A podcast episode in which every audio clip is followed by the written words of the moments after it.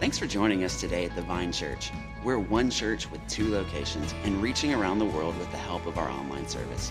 We exist to connect the world to Jesus Christ. If you'd like to partner with us in doing that, you can share this service with others and give by clicking the link below. For now, prepare your heart for some incredible worship and an inspiring message. Humbly I stand in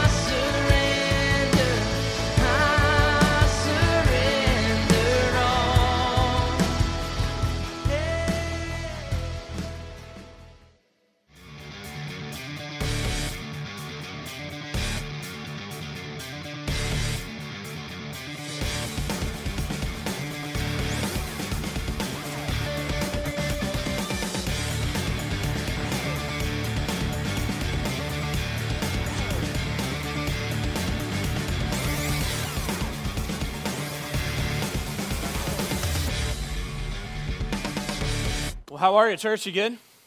Good. It's good to be with you guys as we continue our series called On the Mark and we'll get to that in just a second. But first, I want to say a uh, special welcome to any of our first time guests or anybody that I haven't met yet. Uh, my name is David Walters, and I have the privilege of being one of the pastors here. I Also, want to take a second of personal privilege just to say Happy Father's Day to all of the dads that are out there, whatever category of dad you are. You're awesome, and I feel like culturally, kind of dads are under attack, and so we want to take a second this morning to uh, just lift you up, not because you're perfect, but you have great potential in your life to be just like our heavenly Heavenly Father. Uh, my father was at the 915 service. He's uh, certainly not a perfect father, but he is a good, good father. And um, somebody should write a song about that. And uh, anyway, yeah, and uh, and so and that's that's probably the case with all of you uh, that are dads, is that you're not perfect, but you have great potential that is inside of you, and we're going to learn a little bit more about that potential.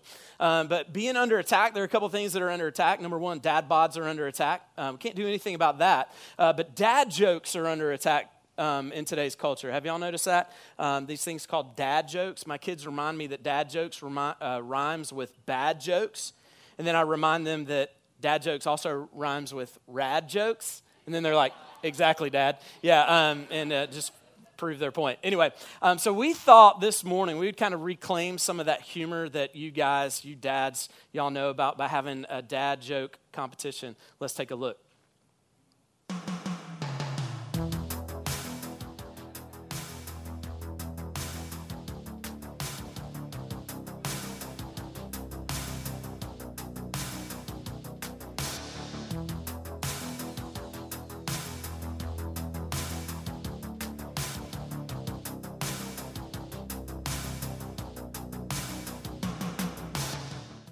Hey, what fish tastes best with peanut butter?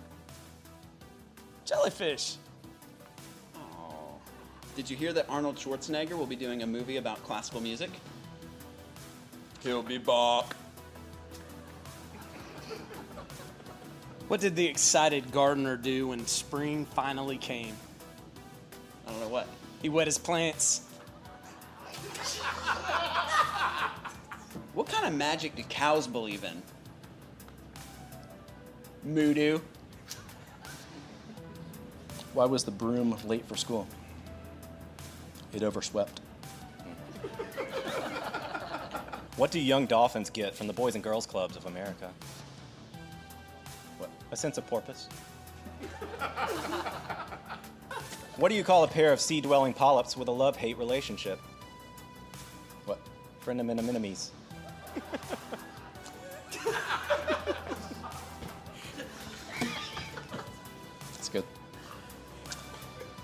Kind of shoes do frogs wear? I don't know. Open toed shoes. What should you do when your wife tells you to stop impersonating a flamingo? What? You put your foot down. What is a computer's favorite food? Microchips.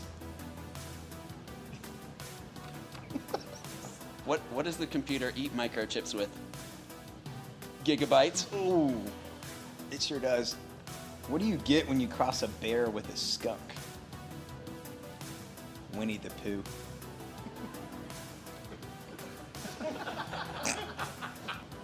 What's Beethoven's favorite fruit? Banana. What do you call a guy with a rubber toe? Roberto.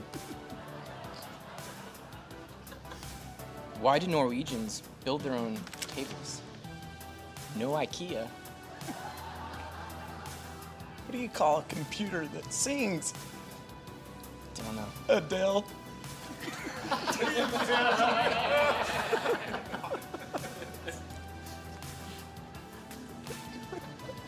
Have you heard the new movie called Constipation? It's still stuck in production. You know, members of Congress are trying to pass a bill. I don't know why they swallowed it.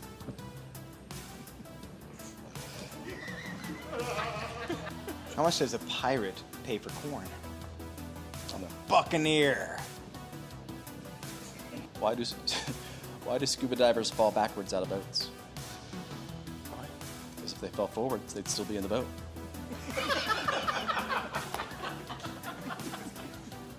What's brown and sticky? Stick. Mm. Mm. Mm. How many tickles does it take to make an octopus laugh? Ten tickles. It's good. How does Moses make his coffee? He brews it.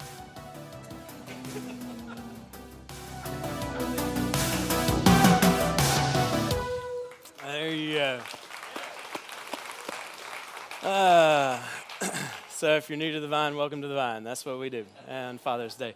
Anyway, hey, um, it is great to be with you guys and, and kind of moving from that into our series. Uh, today, we're going to pick up kind of where we left off in our series. We're reading through the Gospel of Mark. Um, that is an account of Jesus' life. It's fast paced, it's moving quickly, it's the shortest of all the Gospels. And, and it reminds us that there's this kind of pace to life, um, this race of faith that we need to make sure that we are prepared for. So, this series is helping us out with that. And today, we're going to learn some secrets about what a relationship with God looks like. How many of you love secrets? You- You're just like a big secret fan out there? Okay, one. Um, how many of you hate secrets? Okay, a few more. All the rest of you, I don't know where you are in that, but I think I think most people we actually love secrets. We actually love secrets. If you were to, to go into Amazon and you were to type in like secrets, 300,000 products would be available for you to purchase related to the subject of secrets. That tells me that we're kind of fascinated or we have an, uh, an affinity for um, secrets. Some of those secrets include like secrets about the universe called The Secret. I'm not promoting it, just saying. Uh, there, there is um, armpit hygiene. Uh, called Secret, and uh, there you can purchase that. You can purchase secrets about the health and beauty tips of the Aztecs apparently wasn't too effective. They're not around anymore. But um, there are secret lives of pets. There's the secret lives of Walter Mitty. I mean, there all kinds of secrets. There's secrets for sports if you're out there. Um, when I was in high school, my JV basketball coach gave me a book on the secrets of basketball. And uh, it was written by a college coach, and it was filled with all kinds of tips and secrets about how to be a, a great basketball player. The last chapter was be six foot four, one of those things that I couldn't do. Um, I, I bought ba- Braden, uh, my son, uh, Secrets of Baseball uh, mindset last year, and he read through that. It's talked about how certain uh, baseball players in the major leagues who excelled and, and went beyond the norm of a baseball player had all these little secret mindsets that they had. Uh, there are secrets for everything that you can think of. And um, most of us are fascinated by those secrets. One reason that I think people actually love secrets and have affinity for secrets is because if you're ever on the outside looking in, you want to know what that secret is, right? Ha- Have you ever seen somebody lean over and whisper in your presence, and, but they're not whispering to you, and you want to know immediately, you want to know what they're talking about? Y'all know what I'm talking about. So if you don't have the affinity for it, if just the fact that you despise being on the outside looking in means that you actually like and want to know secrets. Um, how many of you grew up in a home where no secrets were allowed? How many of you parents have like a no secrets allowed rule with your kids? Anybody have that? We, we had that with our kids um, because we, we didn't want them telling secrets to each other that might put them in danger or might not be able to protect them. And everything's great with that rule until you want to surprise your kids, but then your kids use that rule against you when we're leaning in and you're like, you know, you whisper to your spouse and then your kids are like, no secrets. And you're like, dadgummit, you know, those rules that kind of get you. Um, and, uh, and we want to know um, what is being talked about. We want to know uh, the posture, what's going on when people posture and they whisper. We want to know what those secrets are. Um, today, we're going to discover that Jesus has some secrets about what a relationship with God looks like. But he didn't whisper, he doesn't lean into people's ears and whisper them. In fact, sometimes he, he proclaims loudly these secrets to thousands of people. In fact, what he wants is for all people to know these secrets. The responsibility is for us to seek them. The responsibility is for us to seek them. And we're going to see that today um, in the Gospel of Mark, chapter 4. So if you brought your Bibles or you've got a Bible app, I want to invite you to go with me to Mark chapter 4. Mark chapter 4. Um, we're going to discover Jesus' first, um, first teaching under the umbrella of parables. Everybody say parable. A, parable is a fictional story with factual statements. A fictional story, so Jesus makes up a story and it has factual statements. It has teaching about um, the kingdom of God or, or what life looks like when we're in a relationship with God where He sits on the throne of our life. That's what the kingdom of God is. And, and so He teaches these parables um, to kind of get people's attention to, so that they'll kind of lean in and, and maybe even take a step beyond that and we're going to see his first parable in uh, Mark. Now, we know that Jesus has already taught about the kingdom of God. And at all, of, all four of the gospel uh, accounts of Jesus' life, death, and resurrection, Jesus starts off and he's just teaching, and he's teaching straight about the kingdom of God. But then he moves almost exclusively to parables and what he defines um, for his followers after he shares this parable that we're going to read today. And they're kind of hanging out going, What in the world does that mean? He actually shares in verse 11 this He says, To you has been given the secret of the kingdom of God, but for those outside, everything is in parables. In other words, what he's saying is, is that kingdom um, secrets are available for all, but they are revelation for those that are seekers, and they are um, concealed for those that are skeptics. So it's, it reveals for those that are seekers and it conceals for those that are skeptics. In other words, it requires us to lean in and find out more about what Jesus is talking about. And we'll see that take place in this passage as this is the first time in Mark that Jesus teaches through parables. And he's going to use this, this kind of made up image and metaphor of a seed. And in fact, he uses it in three different ways throughout this chapter. And so you're going to hear today three secrets about what life in a relationship looks like in our life. And so let's take a look at the first parable that Jesus taught. This is what he says. Again, he began to teach by the sea, and a very large crowd gathered about him, so that he got into the boat and sat in it on the sea. And the whole crowd was beside the sea on the land. This was not uh, Jesus getting in a boat so that he could just share the secret with his disciples away from the crowd. What he's actually doing is he's getting out in the boat so that his voice can amplify from the water up the hill, so that thousands of people can hear these secrets. But he tells this parable. He was teaching them many things in the parable. In his teaching, he said to them, Listen, behold, a sower went out to sow. And as he sowed, some seed fell along the path, and the birds came and devoured it.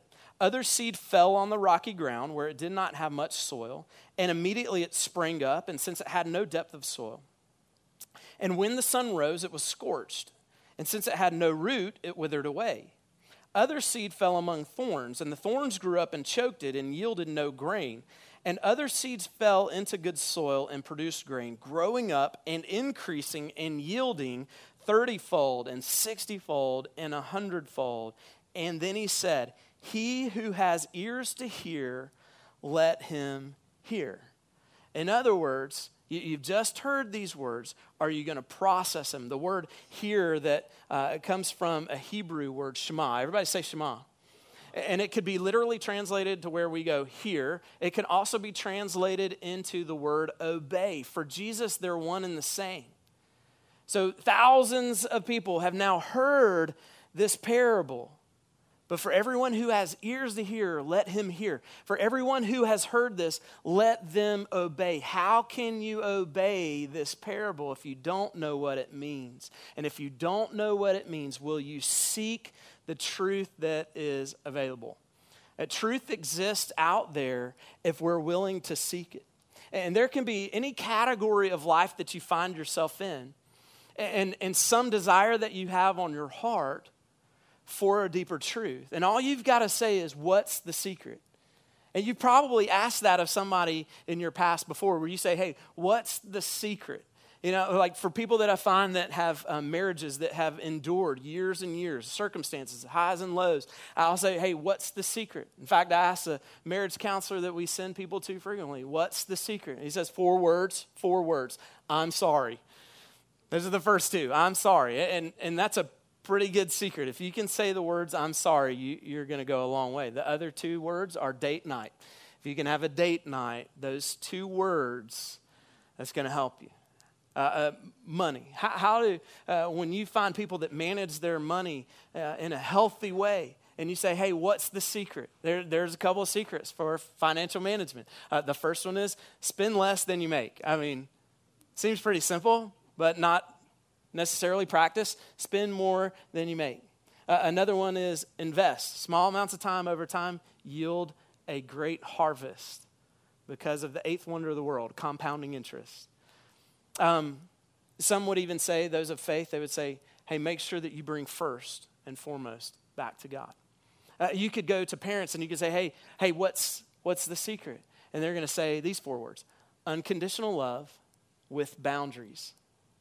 Unconditional love with boundaries. Sometimes you have unconditional love, no boundaries. Sometimes you have all kinds of boundaries, no love. It's unconditional love with boundaries. I mean, you could go through life and you could go, hey, what, what are the secrets?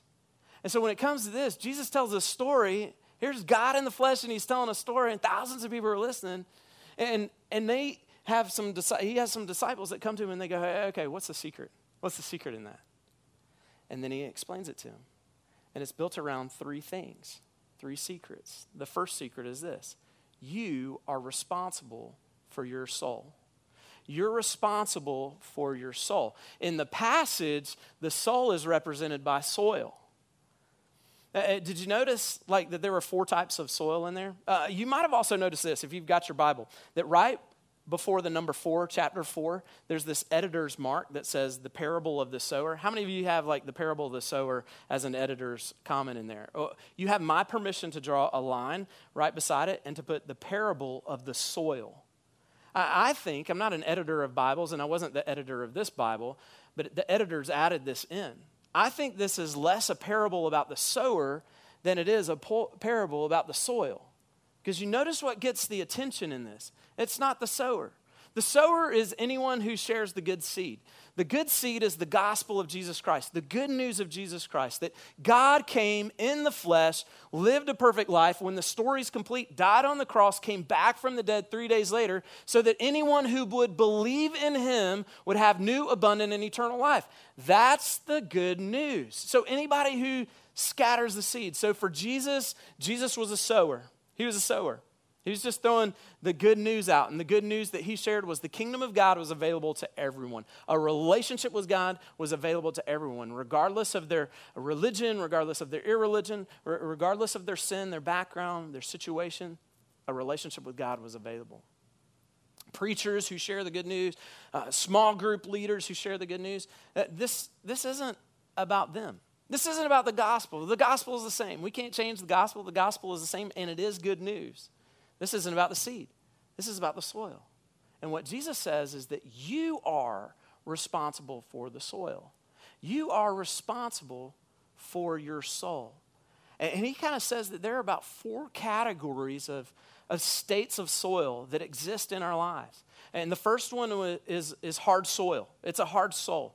Maybe somebody has been hurt. Maybe they've been harmed. Maybe they've been hurt and harmed by a human in the name of God or in the name of religion. And what it's done is it's created a soil or a soul that's so hard that when you hear any pastor get up and talk about the good news, it just bounces right off of you because the hurt and the harm that's been done to you. First of all, I want to say sorry for any human being who has caused harm and hurt in the name of Jesus. Sorry on behalf of any pastor or church that has done that in your life. But you are responsible at this point for the condition of your soul. You're responsible. Uh, he says that there's a second type of soul it's a shallow soul. It's a shallow soil because it's got rocks in there, and it, and it prevents the, the deepening of roots deep into the ground where we can receive the nourishment that we need to be able to grow strong, and we need to, to be able to grow um, fruitful. And so when, when it sprouts up quickly, maybe because of like an emotional high in a church service or a revival service or, or the effectiveness of a communicator who just laid it out there brilliantly and then walked you step by step about praying a prayer, walking an aisle, maybe getting baptized. You, you receive it quickly, but then there was nothing that came from that. There was no deep rootedness that came from that. And, and so the sun comes up, or situations come up, or circumstances come up, and you just, that faith just withered away. Um, this past fall, there was a hurricane that came through Georgia, if you don't remember, or, or the remnants of Irma that came through, and it, it wreaked havoc on our property. Um, we've got a few acres of land um, down here in Metro Braselton, otherwise known as Winder, and um, and we got some huge trees on our property. We also have a lot of rock on our property, and Irma knocked one of our trees just down. I, I was in the house and I heard this like sound I'd never heard before. And it was a whole tree. I mean, we're talking about an oak tree that is it's wider than I have like arm width for. And it falls down. And you can see that the root ball in that is pretty massive. Uh, but you can also see, which is really dangerous in perspective, Braden's right underneath it. That is actually some slate rock that's above him. Not the best moment in parenting. Um, just to get a perspective of this. And what we started to discover is that embedded in that root bed were all these huge pieces of slate rock.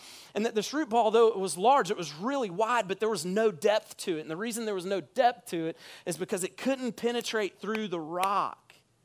So, what happens when a hurricane that has withered away and, and just has a remnant left comes through Winder, Georgia? Well, it knocks down the tree that doesn't have a deep root system. That's what Jesus is talking about where, where we have these emotional moments, or maybe we come for our one time fix on Sundays, but there's no rootedness Monday through Saturday.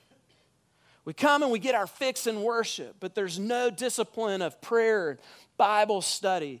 There, there's no activity in service and in small group. And what happens is that when circumstances or situations come up, we just wither away or we get knocked over. You are, we are, we are responsible for the state of our soil. Jesus tells about a third state of the soil. It's one that's cluttered. It's cluttered soil. It's cluttered because, in addition to the gospel that we have in our life, we've let sin take place in our life. We've received the word, but then we failed to weed out the things that are in opposition to God's character and God's calling in our life. We call that sin. And it t- typically happens in a, in a, subtle way. So we'll, we'll, let our guard down for a moment. We'll, we'll choose to sin. And, and instead of confessing and, and repenting from that, we, we allow that to kind of snowball into a bigger moment or a more frequent moment. And it just continues and continues and continues until now all of a sudden we can't tell the word from the weeds. And what God wants to do in our life through the good news, it's weeded out through this thing called sin. You and I, we are responsible for the state of our soul.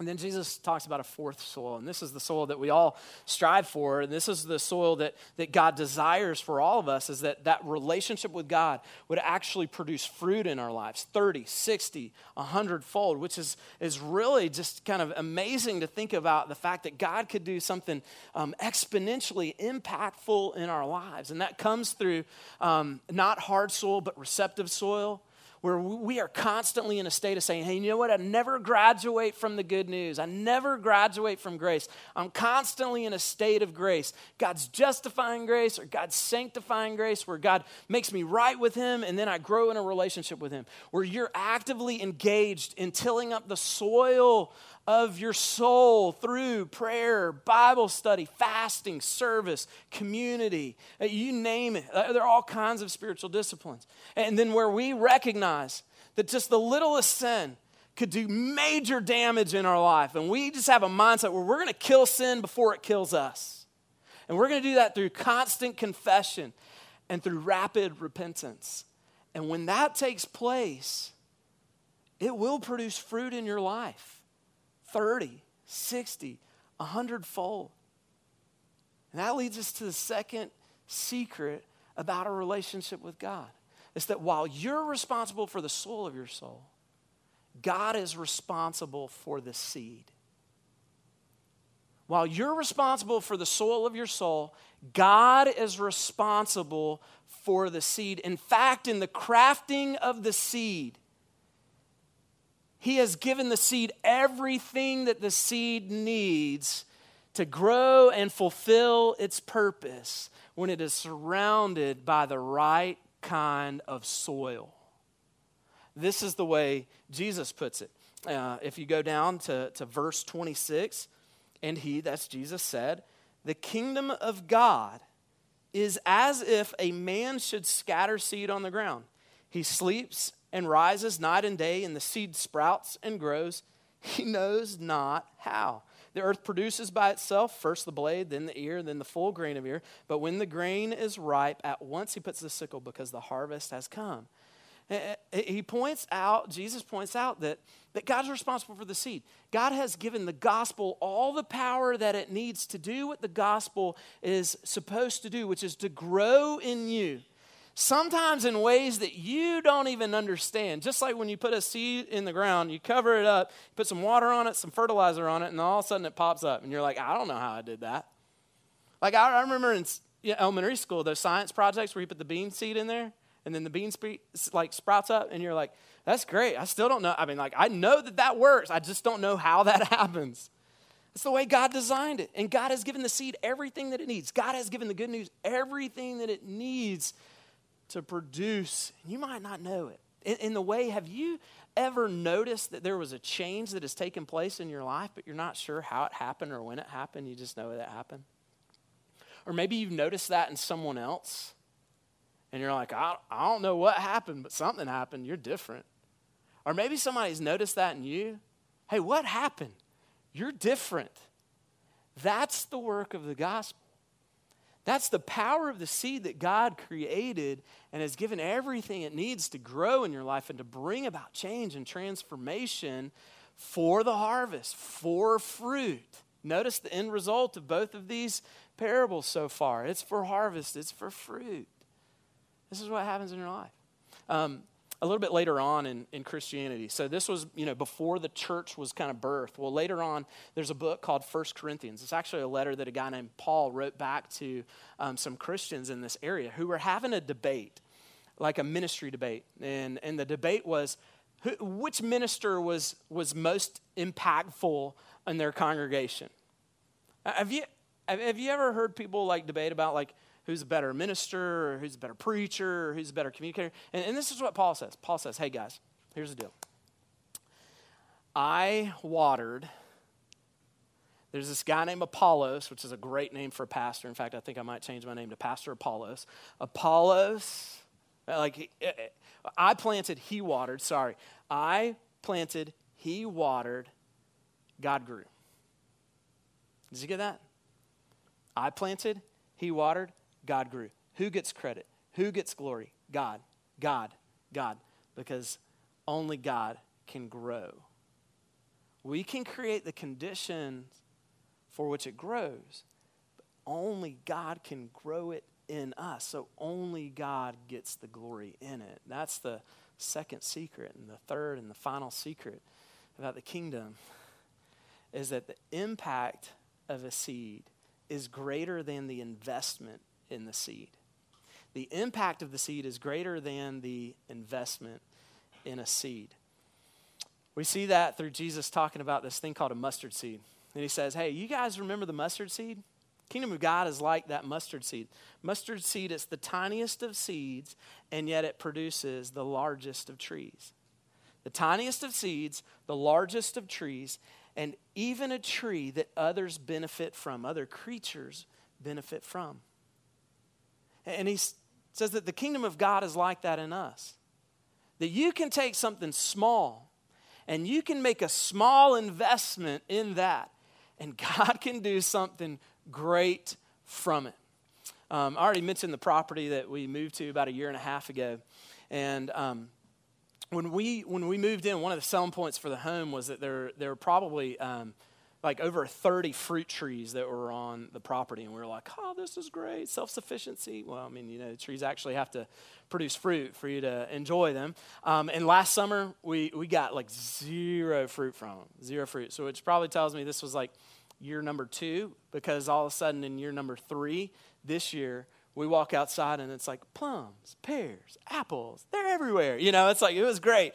And uh, so year three, um, and we, like, all we did was just a little bit of water, a little bit of like natural, all natural bug repellent, and, and, and they're plentiful.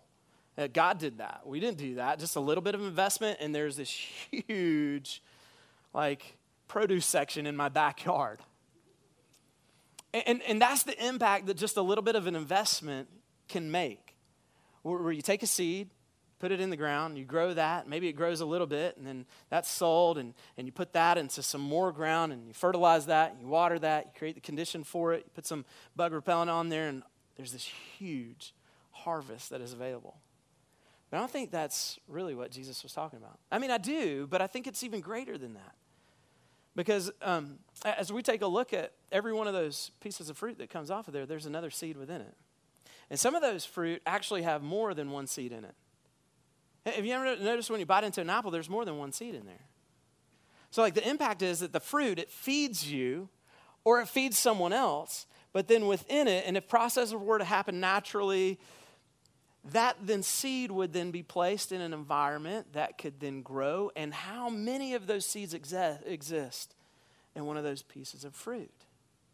You see, the impact of the gospel in the right soil of our soul is exponential. It's not incremental where it's just like one, it's exponential where it's 30, it's 60, it's a hundredfold. I was talking with um, Pete Greenwald. He is one of the missionaries that our church has supported over the past um, few years. He was serving, he and his wife were serving in Southeast Asia. And um, in the countries that they served in over their uh, few years down there, um, those countries were, um, it was illegal to share the good news of Jesus Christ there and to bring anybody to faith. So they, they had to be very careful about the way they did that. They had to be very careful about um, where they went, what they said. And he was telling me the story of, um, he was telling me the story of a wealthy couple, and specifically the, the wife who wanted to start a school in every village that she could fund in her life. He said it started with one, and it was kind of a way for them to, through love, through kindness, through education, to, to be an opportunity for them to share the good news of Jesus Christ. But what Pete was telling me was the impact that they had. Because we think of that and we do the math and we go, okay, that's, that's one school in one village, but it's one school that serves all of the children in the village all of the children in the village who will be educated at a level they've never been educated before that could bring about social, structural, systematic change in their country, and then also receive the good news of Jesus, who, who at some point are going to go out maybe in, into other villages, maybe into other countries, impacting the world for the kingdom of God. And it's not just one village that they're in, but they're in multiple villages, and they're going to keep going into villages all the time. It's exponentially increasing by all of the children that are in those schools and all of those children that receive the good news of Jesus Christ. I was thinking about our Camp Kid Jam leaders. Uh, during our offering, Pedro got up and he said that there were six adults um, that took 32 children off to a camp. They were gone for three full days, 72 hours.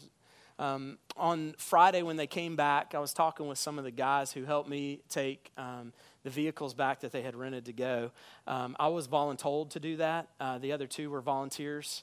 And we were sitting there talking, and I go, hey guys, um, with two of my kids being there this week, I want to thank you for directly investing into their life over, over this week.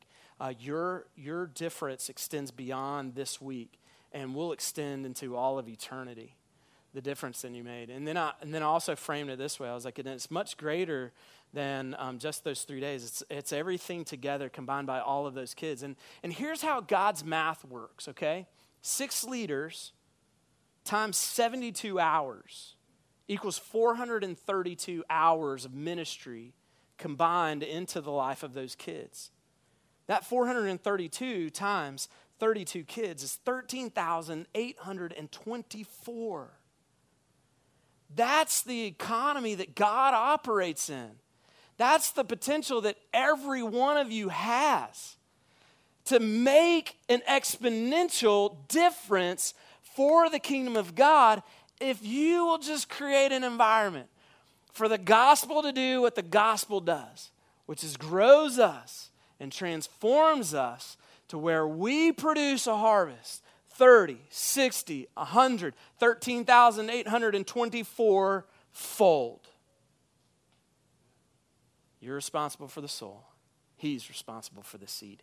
And He will do great things if you will allow Him to. So this morning, He and she who has ears to hear, let him or her hear. Don't just listen, but obey.